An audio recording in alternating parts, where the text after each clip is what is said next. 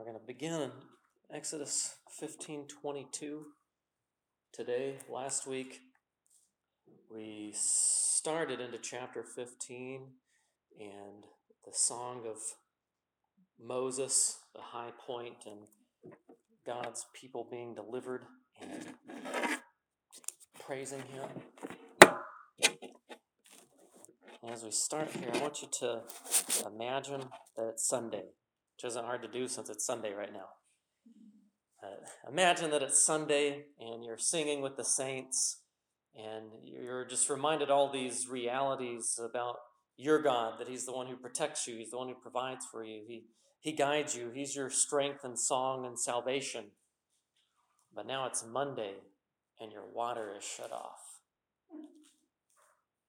And then it's Tuesday and you have water, but it tastes really bad and then it's Wednesday and the water is still really bad and you're wondering if you're going to die or not. Are you still singing about your protector, provider, and guide on Wednesday? Are you still remembering all the things that you were praising God for on Sunday? Well, Israel made it at least three days before they started their grumbling. And do you think that you might be able to break their record. And what would your response to that sort of testing in your life reveal about your belief in God? You know, what, would it, what would it reveal about your belief in God's goodness?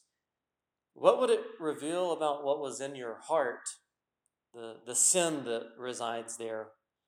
And what would it reveal that you really actually need what kind of salvation or rescue would that moment reveal that you truly need?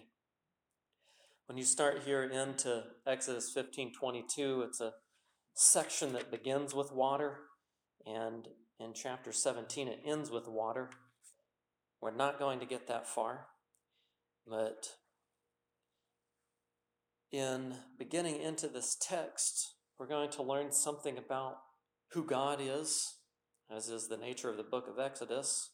We're going to learn something about who man is as well, and what man's true need is, and how only God can provide that need. Starting into this first paragraph, verses 22 to 26, what we're going to see here and starting into this is how Yahweh provides a, a tree of life giving water. And what we're going to do is we're actually going to read all the way through chapter 16 to give us some context because it'll make some of the, the comments in the earlier text make a little bit more sense. So we'll start with somebody reading 22 to 27, and then we'll get volunteers for other sections. So, who will read Exodus 15 22 to 27? I got it. I got it. Then Moses led Israel from the Red Sea, and they went out into the wilderness of Shur. And they went three days in the wilderness and found no water. When they came to Marah, they could not drink the waters of Marah, for they were bitter. Therefore it was named so the people grumbled at Moses, saying, What shall we drink? And he cried out to the Lord, and the Lord showed him a tree, and he threw it into the waters, and the waters became sweet.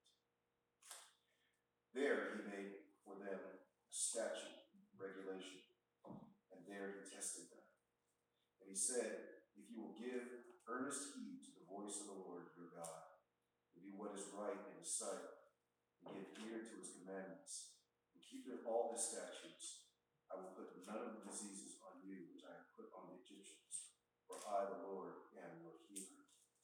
Then they came to Elim, where there were twelve springs of water and seventy date palms, and they camped there beside the waters. All right, Corey, you want to pick up 16, 1 through 8? They set out from Elim, and all the congregation of the people of Israel came to the wilderness of Sin, which is between Elim and Sinai, on the fifteenth day of the second month after they had departed from the land of Egypt. And the whole congregation of the people of Israel grumbled against Moses and Aaron in the wilderness. And the people of Israel said to them, Would that we had died by the hand of Yahweh in the land of Egypt, when we sat by the meat pots and ate bread to the full. For you have brought us out into the wilderness to kill this whole assembly with hunger. And Yahweh said to Moses, Behold, I am about to rain bread from heaven for you, and the people shall go out and gather a day's portion every day, that I may test them, whether they will walk in my law or not. On the sixth day, when they prepare what they bring in, it will be twice as much as they gather daily. So Moses and Aaron said to all the people of Israel, At evening you shall know that it was Yahweh who brought you out of the land of Egypt. And in the morning you shall see the glory of Yahweh, because he has heard your grumbling against Yahweh. For what are we that you grumble against us? And Moses said, When Yahweh gives you in the evening meat to eat, and in the morning bread to the full, because Yahweh has heard your grumbling, you grumble against him. What are we? Your grumbling is not against us, against Yahweh. Then Moses said to Aaron, Say to all the congregation of the sons of Israel, Come near before Yahweh, for he has heard your grumblings. Now it happened as Aaron spoke to the whole congregation of the sons of Israel that they turned toward the wilderness, and behold, the glory of Yahweh appeared in the cloud. And Yahweh spoke to Moses, saying, I have heard the grumblings of the sons of Israel. Speak to them, saying, At twilight you shall eat meat, and in the morning you shall be filled with bread so that you shall know that I am Yahweh your God. So it happened at evening that the quails came up and covered the camp, and in the morning there was a layer of dew around the camp. Then the layer of dew evaporated, and behold, on the surface of the wilderness there was a fine flake like thing, fine as the frost on the ground. And the sons of Israel saw it and said to one another, What is it? For they did not know what it was. And Moses said to them, It is the bread which Yahweh has given you to eat. This is what Yahweh has commanded. Gather of it every man as much as he should eat. You shall take an omer apiece, according to the number of persons each of you has in his tent. And the sons of Israel did so. Some gathered much and some little, and they measured it with an omer. And he who had gathered much had no excess. And he who had gathered little had no lack. Every man gathered as much as he should eat. And Moses said to them, Let no man leave any of it until morning. But they did not listen to Moses. And some left part of it until morning, and it bred worms and became foul. And Moses was angry with them.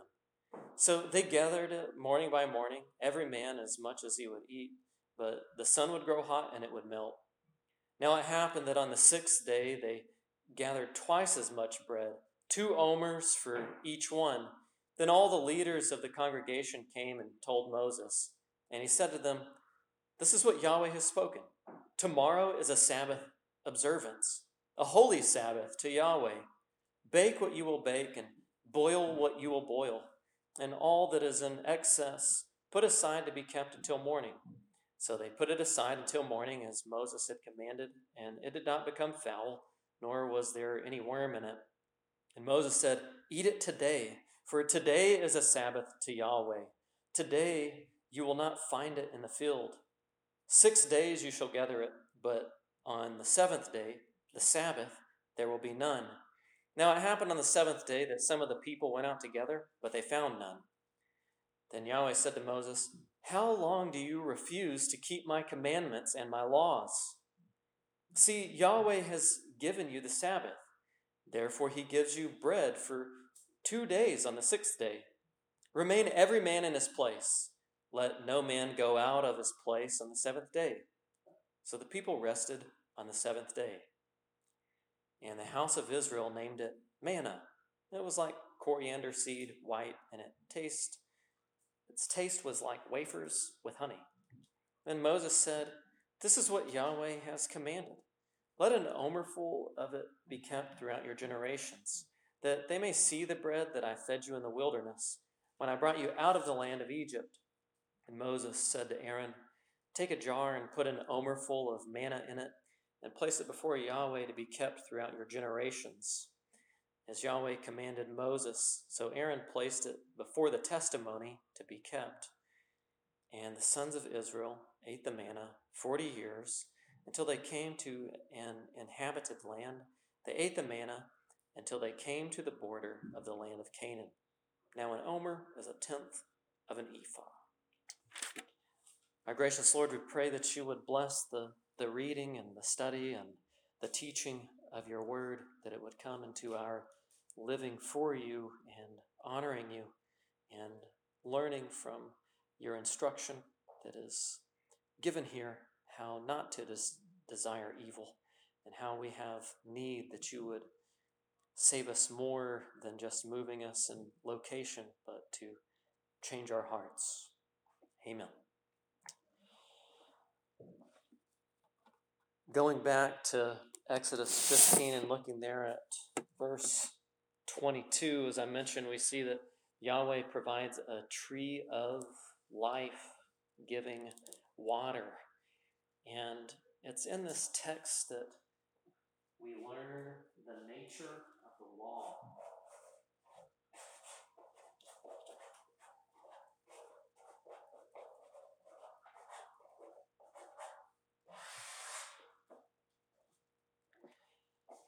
So here's the setting.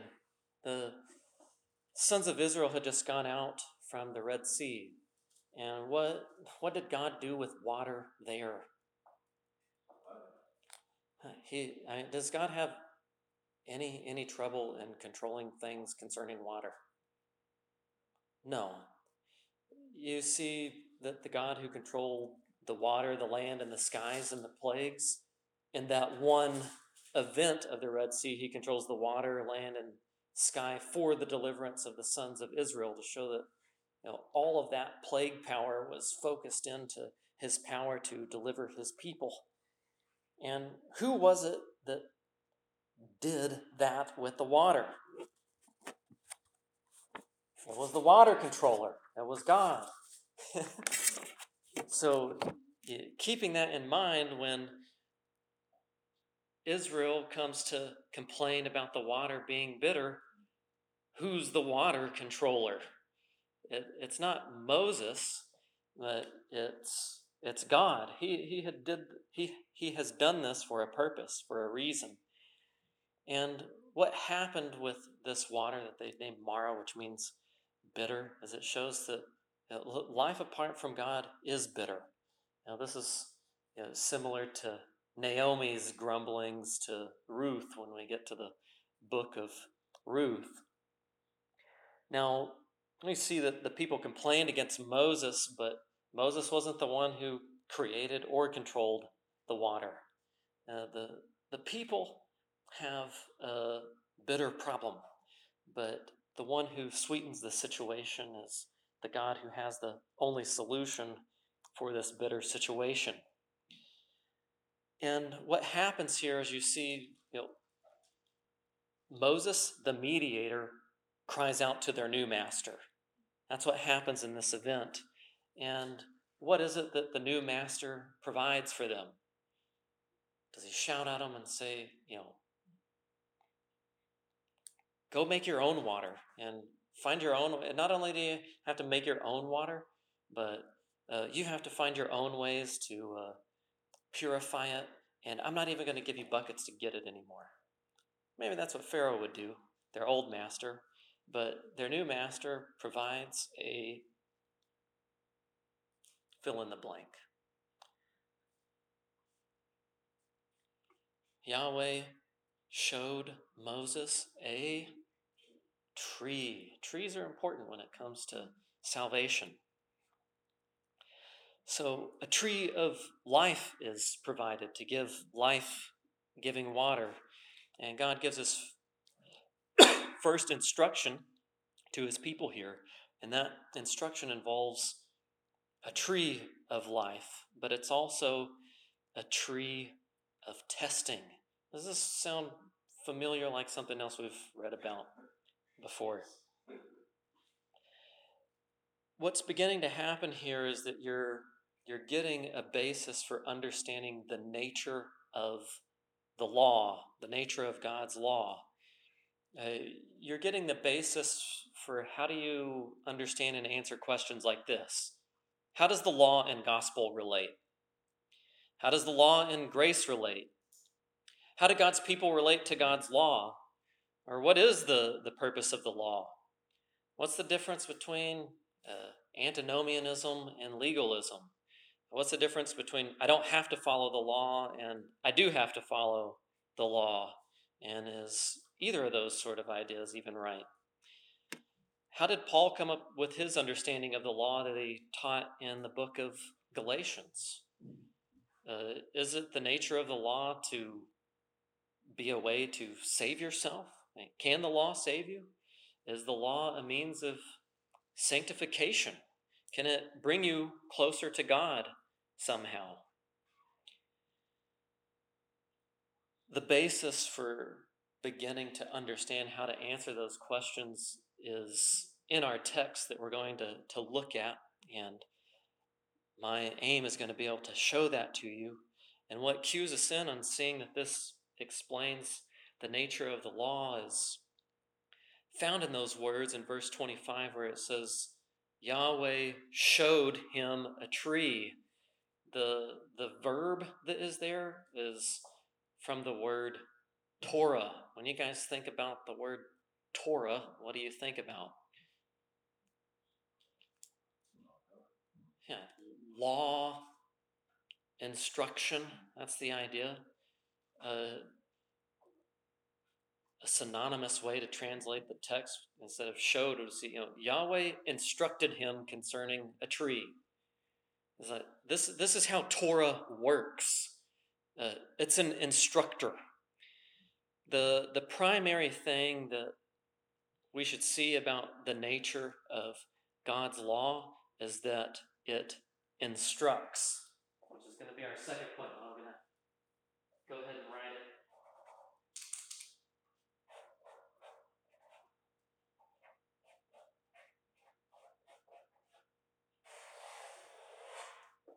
And we'll put it, since it's the second point, I'll put a one point and a three point, so it'll be a chiasm, since we're good Hebrew students like that. So, the nature of the law, one of the things that you want to not overlook is Moses, before this all happened, Moses cried out to Yahweh. So we see that it involves a mediator.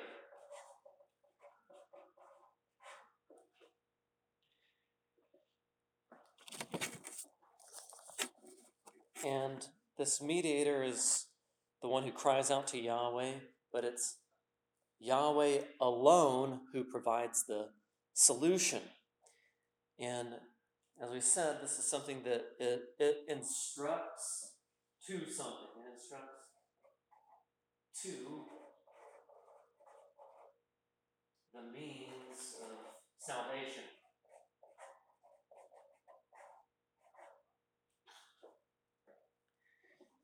And we see that and it says, you know, Yahweh Torah him a tree.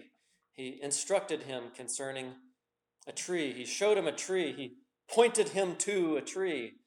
And you see that what the nature of the law is, is that it points to something.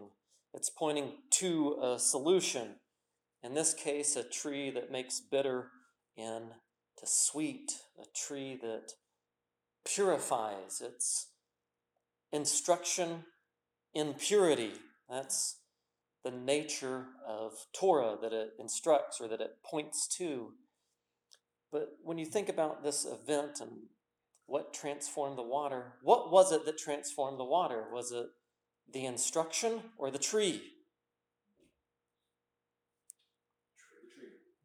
Right, it's not the the means, but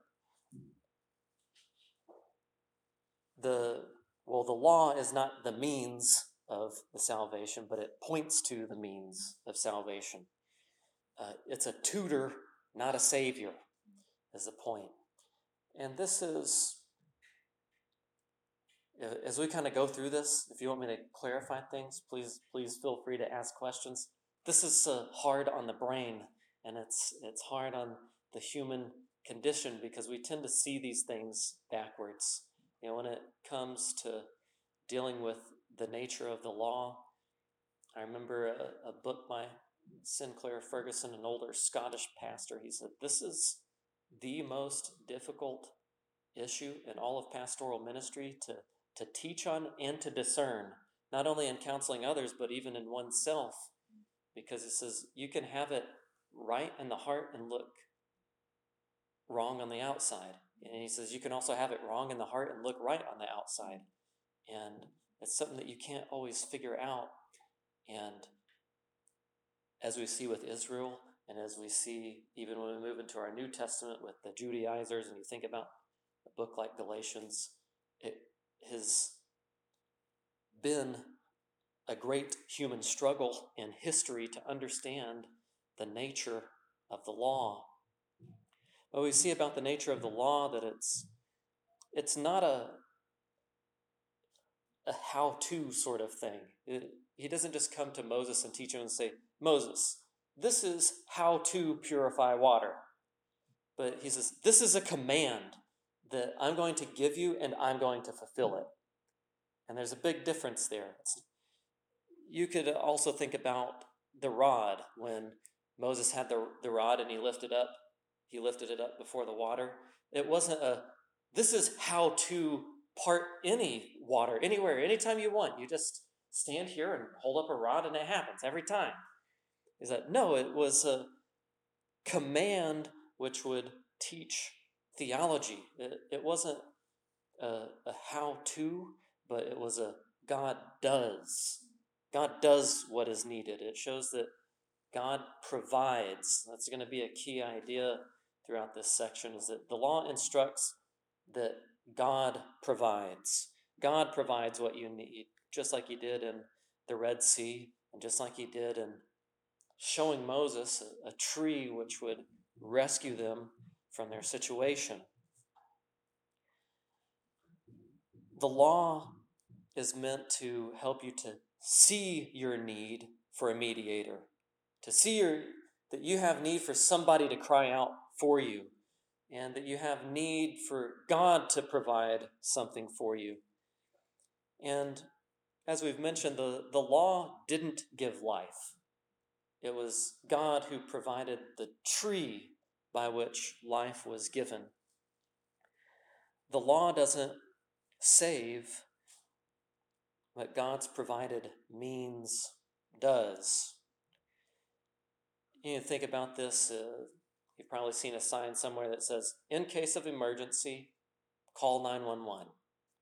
You know, there's a set of instructions for you. Uh, are you saved by the instruction? It's like, wow, look at this. It says, in case of emergency, call 911. We're going to be okay. We're saved. No. you, you need a rescuer. Uh,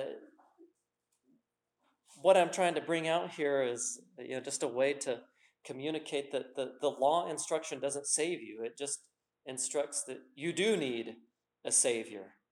And the law doesn't provide that for you. The instruction doesn't provide the, the Savior for you. It, it shows that you need God's provision. I know the, the 911 analogy thing can kind of break down if you were able to call 911, but in this case, when it comes to salvation, we have an inability. This is, you know, you're passed out unconscious next to the in case of emergency, call 911 sign. Like somebody has to do the instructions for you also. That makes the analogy more accurate. So, what is God's provision? You know, we see that He gives bread, which cues us off to something, and I want you to think New Testament here. What is, what is God's provision?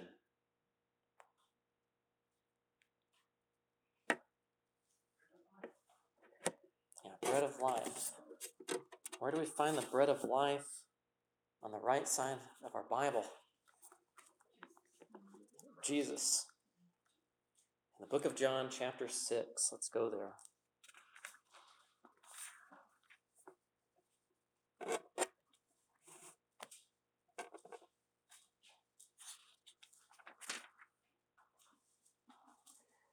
And we'll go to, we'll start in verse 26.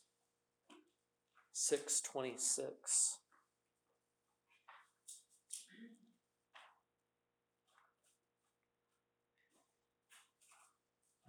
Jesus answered them and said, Truly, truly, I say to you, you seek me not because you saw signs, but because you ate of the loaves and were filled. Do not work for the food which perishes, but for the food which endures to eternal life, which the Son of Man will give to you, for on him the Father God set his seal. Therefore they said to him, What should we do so that we may work the works of God? Jesus answered and said to them, This is the work of God, that you believe in him whom he has sent. So, what just happened right there with the, the flip on the word work? The message isn't that it's anything that you do. Right? So, they get instruction and they think that the instruction is the means of salvation. Okay, so how do we do this then? And he says, This is the work of God that you believe. Because right now you don't. And so, so they said to so they said to him, What then do you do for a sign so that we may see and believe in you? What work do you perform?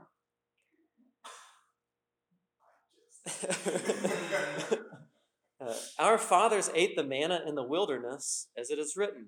He gave them bread from heaven to eat. You see, this, this is the work of God. God provides what you need, and you don't even know that you need it. Uh, Jesus then said to them, Truly, truly, I say to you, Moses has not given you the bread from heaven, but my Father gives you the true bread from heaven. So he's saying, You, you guys are all confused because you're Israelites. Uh, you're you're like your your ancestors. Uh, they didn't see who it really was that was at work in all of these things. As for the bread of God is that which comes down from heaven and gives life to the world. But you can see this, and this is going to tie into a tree of life, the water of life, the bread of life. Well, what they, they say to him is, Lord, oh, always give us this bread. Jesus said to them, I am the bread of life. He's like, I, I am God's provision. I, I am God's word, which you're to trust. And he who comes to me will never hunger, and he who believes in me will never thirst. It's like, well, why is he bringing up bread and thirsting? I mean, nobody's mentioned water. Is it, is it you guys have your parents read to you the Torah? You know that story of Moses and what happened in the wilderness and the manna and the living water. It says, But I said to you that you have seen me and yet do not believe. All that the Father gives me will come to me, and the one who comes to me I will never cast out. For I have come down from heaven, not to do my own will, but the will of him who sent me. So he's teaching by example that this is what it means to live by the bread of heaven, to, to trust in Him. He's the provision. It's living by, it's not living for food, it's living by His word, living by His will. It says, Now, this is the will of Him who sent me, that of all that He has given me, I lose nothing, but raise it up on the last day. For this is the will of God my Father, that everyone who sees the Son and believes in Him will have eternal life, and I myself will raise him up on the last day. So, who, who is God's bread provision? It's Jesus, but he's also the giver of that. Uh, he is the gift, he's the fulfiller of manna, he's the provider and the provision. And he's the one who teaches these people uh, you're wicked, but God has provided a way out of your wickedness into his righteousness. what we see here is that the, the law doesn't bring anybody closer to God. Only Jesus can do that. And the, the law can't do what only Jesus can do. The law can't do what Jesus did. it instructs us that God alone is good and that man is sinful, that God is the one who provides for you, not you. And in doing so, the other thing that the law does is it indicts the human heart. All right, up here.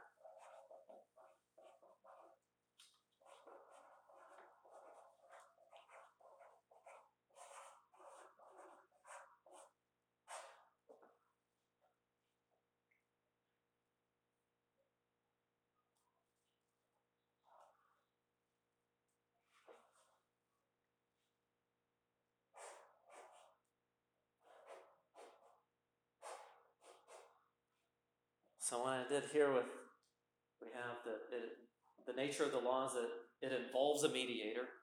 It instructs to a means of salvation, to the means of salvation. It indicts the human heart. But here in the, the middle, you see that's the instruction. That's all the instruction it gives. It gives you the instruction to the need for a mediator. It gives you an instruction to the means of salvation. It gives you instruction that you need that salvation because of the kind of heart that you have. So, just as it points to a means of salvation, it points out the condition of the human heart. And how does the law do that? How does the law point out the condition of the human heart? We're going to scoot our way back over to Exodus 15.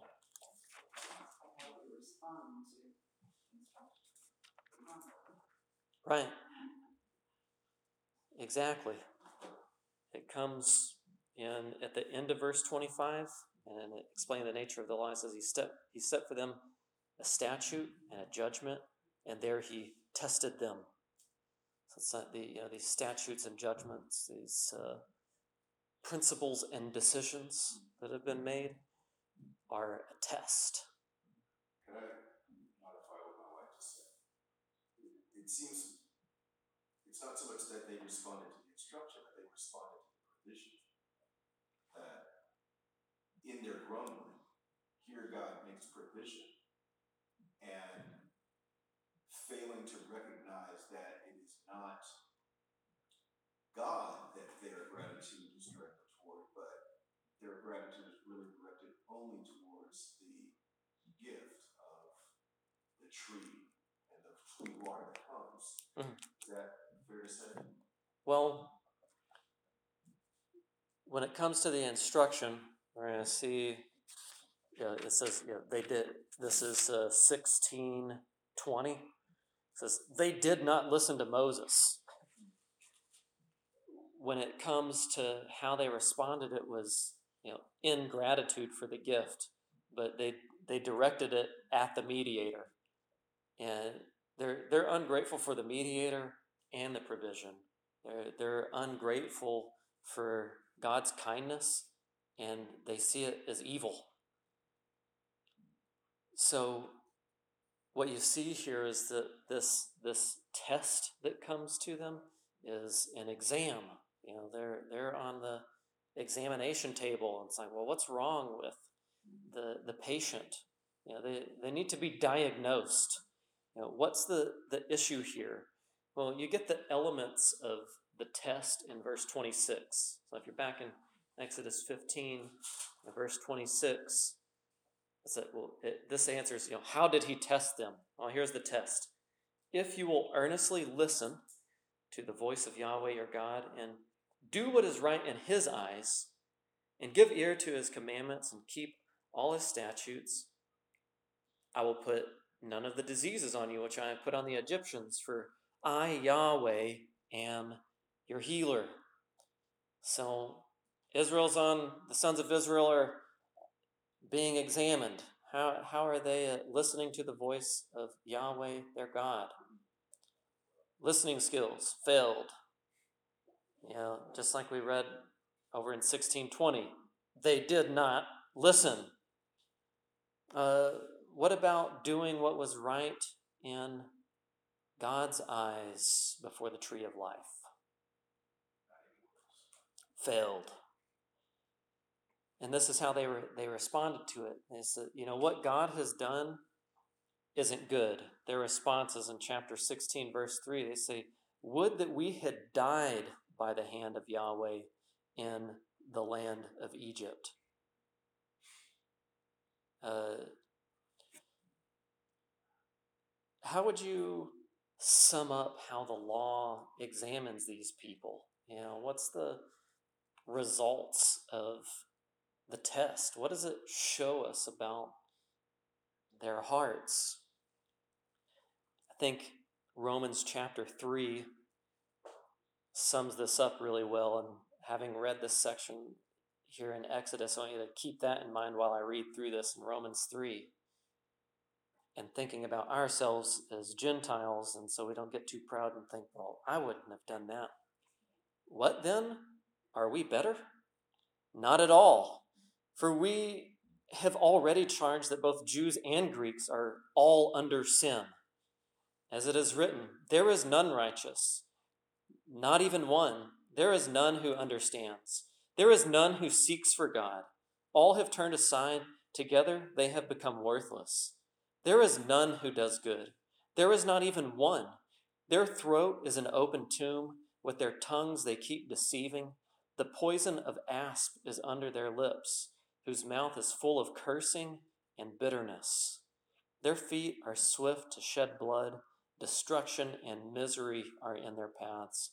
And the path of peace they have not known. There is no fear of God before their eyes. Now we know that whatever the law says, it speaks to those who are in the law, so that every mouth may be shut and all the world may become accountable to God. Because by the works of the law, no flesh will be justified in his sight. For through the law comes the knowledge of sin. So you see here, this very much describes these people in this moment. They're not righteous, they're not good. Uh, their tongues are deceptive. The influence of the serpent is behind them. There's cursing, there's bitterness, all of these sort of things. They don't fear God. But what, what did the law instruction do? You know, Paul looking back at this, it says, well, what comes through the law is not a way to be saved or a way to get closer to God. What comes through the law is knowledge of sin. You know, what comes is prosecution. What comes is seeing who you really are and what you really need, and that you can't do that. It's a tutor that gives you a knowledge of sin. I didn't know all this stuff was in Exodus 15 until I kept studying it later in the week. I went, oh, wow, this answers a lot of questions I had. and back in 1526, you have a parallel statement of this listening and doing or hearing God's perfect law and doing it. It's echoed again in parallel and saying, you know, give ear to his commandments. You know, be a hearer of his word. Uh, keep all his statutes. Be a doer of his word, which James picks up on this wisdom in James 122 says, But become doers of the word, and not merely hearers who delude themselves. For if anyone is a hearer of the word and not a doer, he is like a man who looks at his natural face in a mirror. For once he looked at himself and has gone away, he immediately forgot what kind of person he was. But one who looks intently at the perfect law, the law of freedom, and abides in it, not having become a forgetful hearer, but a doer of the work, this man will be blessed in what he does. So you also see there's a little bit of a, a, a tension. You're like, wait, so the law can't bring blessing? Like it shows me who I am and I can walk away and forget who I am, but it talks about, well, this guy who does hear it, who does do it, uh, he'll be blessed. But remember where James starts with become doers of the word. How do you become that? Uh, you need somebody to do something for you to make you a believer, one who listens, a hearer and a doer. And there is blessing indeed in following God's instruction and following his principles and decisions that are part of his law or uh, elements of his law.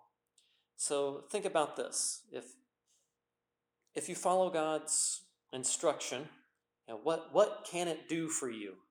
If you're able to pull it off, you know, what's the reward? Now in verse 26, it says this I will put none of the diseases on you which I have put on the Egyptians. Like, if you do this, you don't get diseases. But it doesn't say, if you do this, you'll be healed.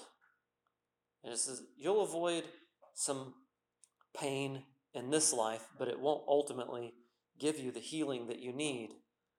I think the fifth commandment within the law helps us to understand what's being taught here.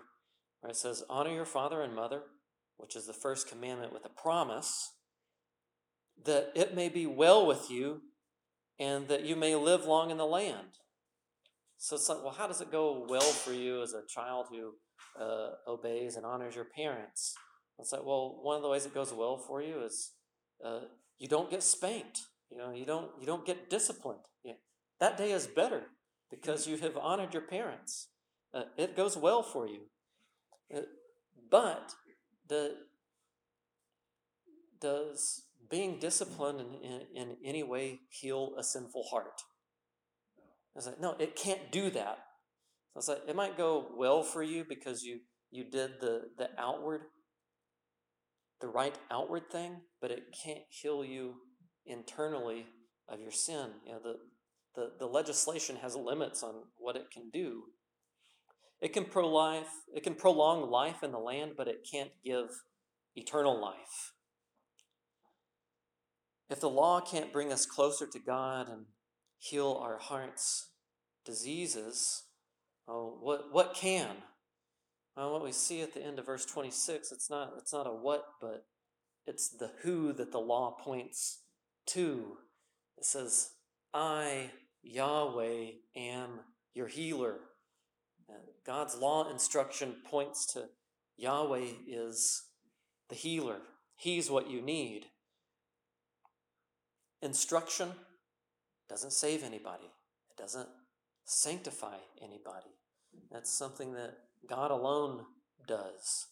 You know, uh, the law can't do what Christ has done in justifying us, and the law can't do what Jesus does in also sanctifying us. And it also can't glorify us as Jesus will do as well. So, what was the means of healing in the water? Was it the instruction or the tree?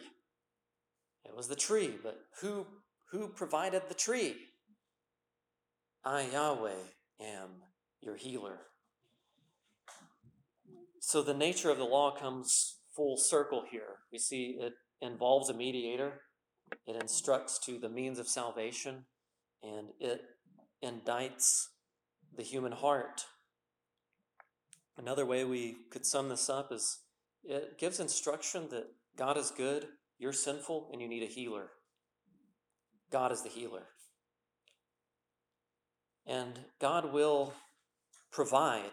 God will provide and will be the mediator, the means, and your medic. You want me to write that down? Pretty good. Yeah, right.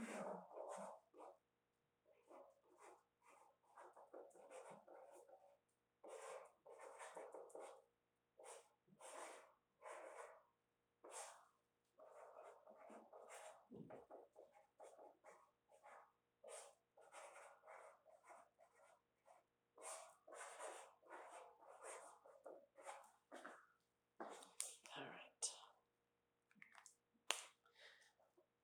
Put another way, God, God will provide an intercessor involving a tree,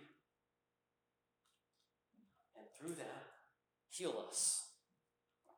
What event in the Bible am I talking about? Mediator, tree, healing, makes us think of Genesis 3:15.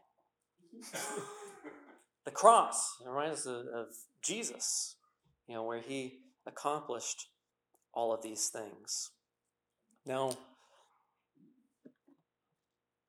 what I'd like to do here is we're going to turn to Galatians 3:19 and you're going to see this sort of understanding of the nature of the law and Paul's thinking there. Galatians 3:19 is where we're going to pick up.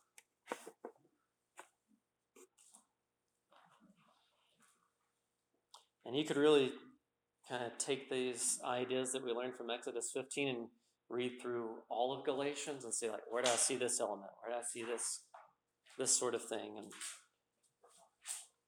it, I think it'll be very clarifying for you, but we'll just work through this little section here in Galatians 3:19 to 29. I'll make some comments while we go through it. Paul says, "Why why the law then? What, what's the nature of the law? It was added because of trans, tr- trespasses. So, what does it do? It indicts the human heart. As having been ordained through angels by the hand of a mediator, so it involves a mediator, until the seed, which is going to give instruction about the means of salvation, the seed, would come to whom the promise had been made. Now, a mediator is not for one person only, whereas God is one. So I saying the mediator is going to be one for many, one mediator for many. Is the law then contrary to the promises of God? May it never be. For if a law had been given which was able to impart life, then righteousness would indeed be by law. So, you know, if there was an instruction that could give life, then, then that's how salvation would work. But he says it, it doesn't give life, but it points to the need for it and that somebody else has to provide it. But the scripture has shut up everyone under sin. It indicts the human heart so that the promise by faith in Jesus Christ might be given to those who believe. So it instructs to the means of salvation, which is faith in Jesus Christ. But before faith came, we were held in custody under the law, being shut up for the coming faith to be revealed. Therefore, the law has become our tutor unto Christ, so that we may be just justified. So here you see it, it instructs us unto the mediator that is Christ, the means that is Christ, the medic that is Christ. But now that faith has come, and we're no longer under a tutor. So you can kind of think about this as like well, you, you used to live in your parents' house, but then you you move out of your parents' house. You were taught things in your parents' house, and you go out to to live in the world. You don't say, well, because I don't live, you know, under the law of my parents' house, their law must have failed. And say, no, it did its purpose. Its purpose was to get you, you know, out of that house and into somebody and into your own home. But in this case, like we're seeing, it's to get get you out of Moses' house and into Jesus' house. That's the idea here. He says, For you are all sons of God through faith in Christ Jesus. For all of you who were baptized into Christ have clothed yourselves with Christ. And he's saying and explaining, you know, this is not by your work, it's by his work. He, he did this to you. There is neither Jew nor Greek, there is neither slave nor free man. There is no male and female, and you're all one in Christ Jesus because he makes a new creation, a, a new family, a new slavery. And if you belong to Christ, then you are Abraham's seed, heirs according to promise. According to promise, not the law, but the promise and the provision. So think about ourselves. We're children of Abraham because Father Abraham had many sons, and many sons had Father Abraham. And I am one of them, and so are you. If you have been, if you have believed in the one and only true God and have been counted righteous. And you got to add that to the song. So, did you come into Abraham's family by trying to work to look like one of his relatives or by being adopted into that family by Christ Jesus? Right? You didn't say, oh, I'm just going to put on Abrahamic clothes and I get an Abrahamic tent and say Abrahamic things and maybe that'll do it. It's like, no, you have to be adopted into the family. And then when you're adopted into the family, you'll start looking like a member of that family. You'll start looking like one who's now been made alive to the head instructor of the family. You're not just alive to Christ, but now you're alive to his instruction. You don't have just a new relationship to Christ, but also the law of Christ. Okay, four minutes. What we're going to do is I'm going to go back to some of those original questions that I asked about the nature of the law, and you guys can take a stab at answering them. So, how, how, do, how does the law and the gospel relate to one another?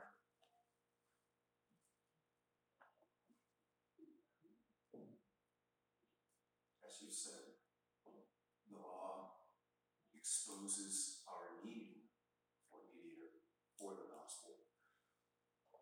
It indicts us because it reveals our sin, our incapacity to, by our own means, work to create or make provision for that salvation. But having been provided that mediator, Christ, we then respond in obedience. We are able to, like we say, demonstrate that we've been grafted into the family of Abraham uh, as this response to what our mediator Christ has done for us. Yeah, you see what the law points to the mediator. It points out the sin that's in your heart and your inability to do anything about it. You know, well, uh, another way to think of you know the law gives you the the bad news that points you to the good news. Right?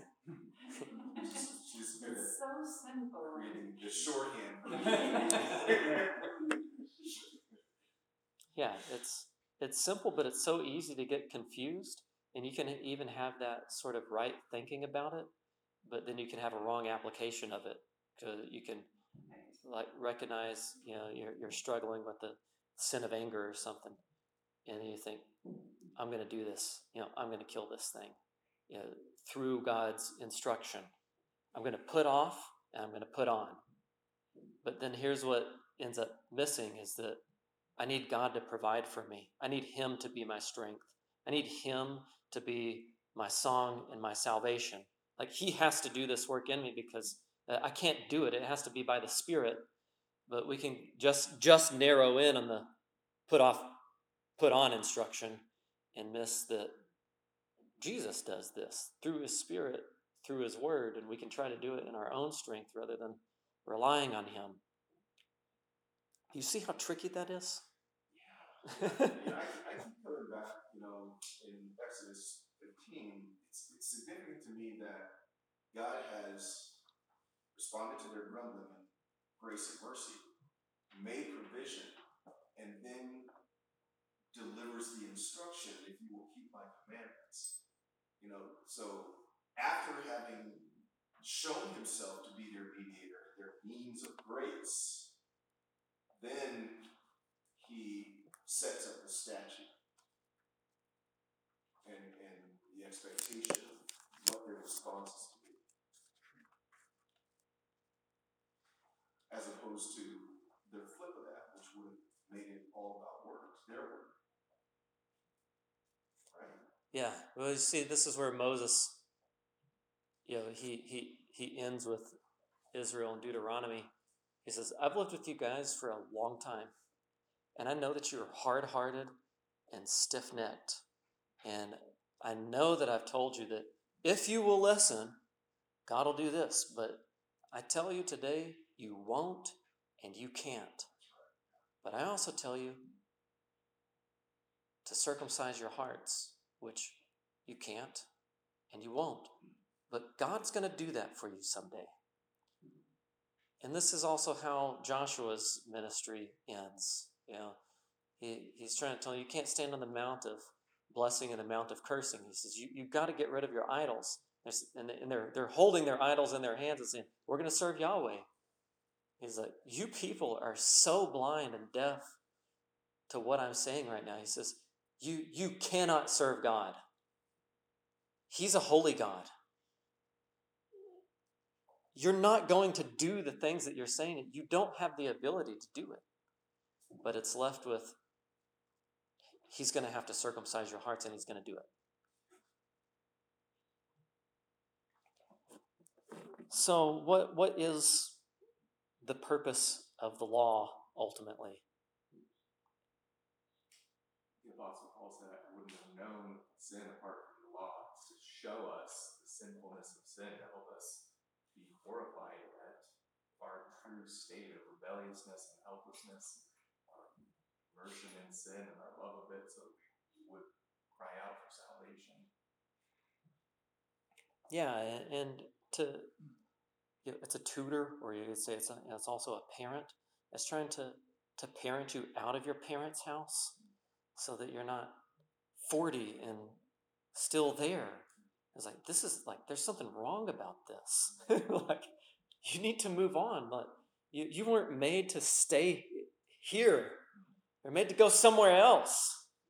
And the the law is like that. It's to to parent us to Christ. It's to parent us unto our Heavenly Father to provide the, the bread from heaven that we really need. Now, I also brought up, you know, the difference between antinomianism and legalism.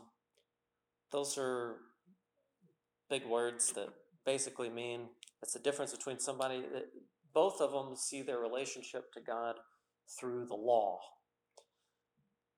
The antinomianism means you know they're anti-law. They say you know, i don't have to keep god's law to be in a right relationship with them you know, it doesn't matter if the law is kept or not. Uh, the legalist says well i do have to i do have to keep the law which no no legalist thinks they're a legalist okay but the way that it comes out is in how how their feelings mostly know, do I feel like I'm right with God even when I've done? Uh, well, let's put it this way: Do you, do you still do you feel right with God uh, apart from your own efforts? You know, is it enough to hear from Jesus? You know, after you've asked for forgiveness, to to hear that it is finished, or you say, well, well, now I need to do some things for you too. I mean, let me do some things for you. He's like, you know, it's just it's just a gift, just you know, take the gift, you know, say, well, let me pay you for it. And you're, you're going to offend the giver if you offer to, to pay for the, the gift that they've given you. But this is, eh, I don't really have room to, to draw this. So you just kind of uh, imagine this. You can imagine a cross that points up to God. What the antinomianism, the antinomianist, whatever you want to call them, and the, the legalists, what they do is they see, well, the, the way to God is through the law. That's what they do with the They say it's through. That's how you get closer to God. That's how you connect to Him. But what Scripture teaches with that that cross pointing up to to God, it's not you're not seeing your relationship through the law, but seeing your relationship through Christ. That's the difference. You know, your relationship isn't to, to God isn't I keep the law or I don't keep the law. It's I know Christ or I don't know Him. So, can, you know, after reading Paul's understanding of the law in Galatians, you know, can, can the law save you? Why not? You can't keep it. Keep it. Maybe could save us, but could keep it. I suppose, but it was Yeah, the instruction can't save you, and it instructs you also that you can't save you. Because that's usually how people will process it, but maybe the way that it, it comes out more so uh, among us is well, but it can get us closer to God. That's how we think of it. We think, well, maybe it can be like it's a means of sanctification, which this this is the big point in Galatians. Definitely, he's talking about justification, but he's talking about people who believe, and he, Paul's talking to them as believers, but they're believers who think, well, there's this second tier of Christians. It's where you can be a super Christian if you add the law of Moses to your life and try to keep it. He's saying, no, is it your justification is Christ. Your sanctification is also Christ. It's not that, well, you start in the spirit and then you're perfected in the flesh by trying to keep the law of Moses. He's like, no, you're perfected in Christ and you remain in Christ and you grow in Christ. It's all Christ. The law, the law can't do what the healer does. The and if the law could do that, then as Paul said in Galatians 2:21, then Christ died needlessly. I why send a savior if if the law or you could do that? The law cannot do what Christ has done. Which I have a really cool little gospel track in my office titled that. So how do you ensure, having said that, that the person doesn't fall off into the other ditch of antinomianism? Your justification in Christ, your sanctification through Christ. What is there for me to do? Yeah.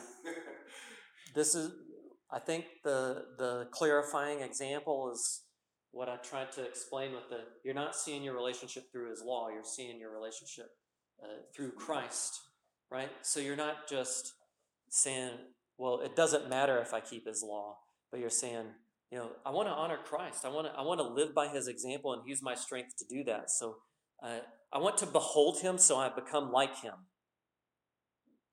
That not there, then you're not in Christ, right? Correct. Correct.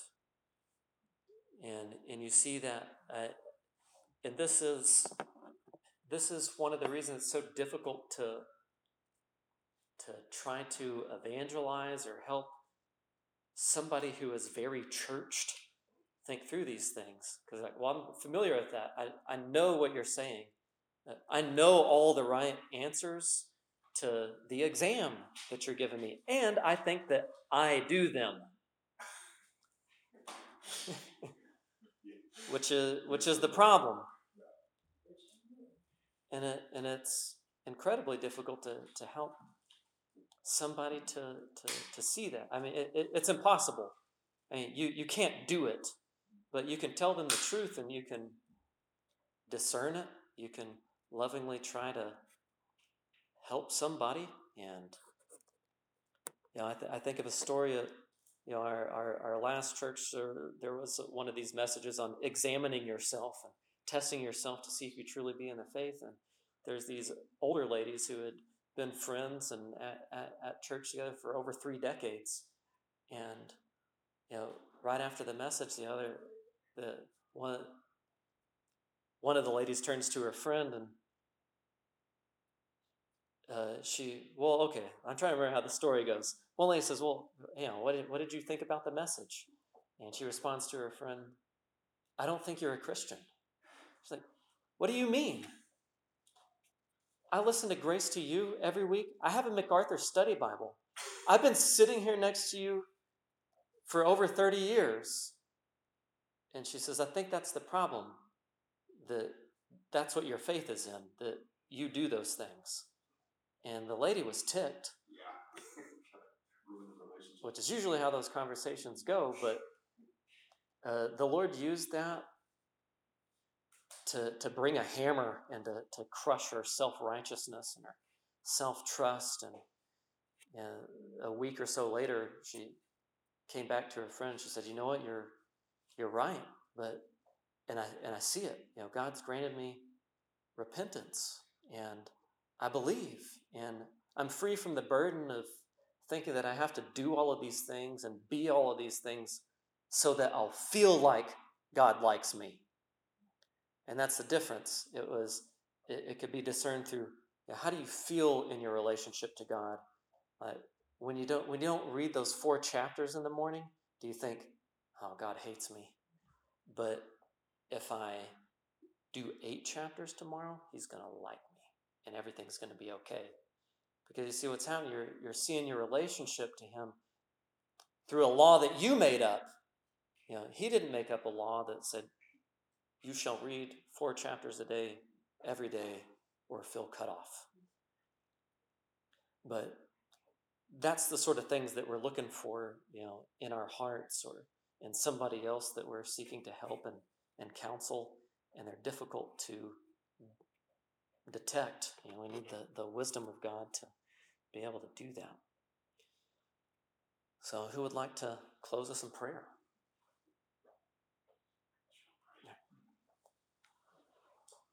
Heavenly Father, we thank you for your faithfulness in saving us and showing us our need for your mercy and grace, for establishing us by the means of Christ, dying on the cross, our substitute. We Lord, we pray that you would draw us close to you and help us to walk in righteousness, a righteousness that's not of our own making, but a righteousness that is secure by the sacrifice of Christ. Pray, Lord, that you would just apply the truth of who you are and what you've done for us deep in our hearts, that we would find freedom that only comes from relationship uh, to you. Thank you, God, for Charles and the way in which he is so diligent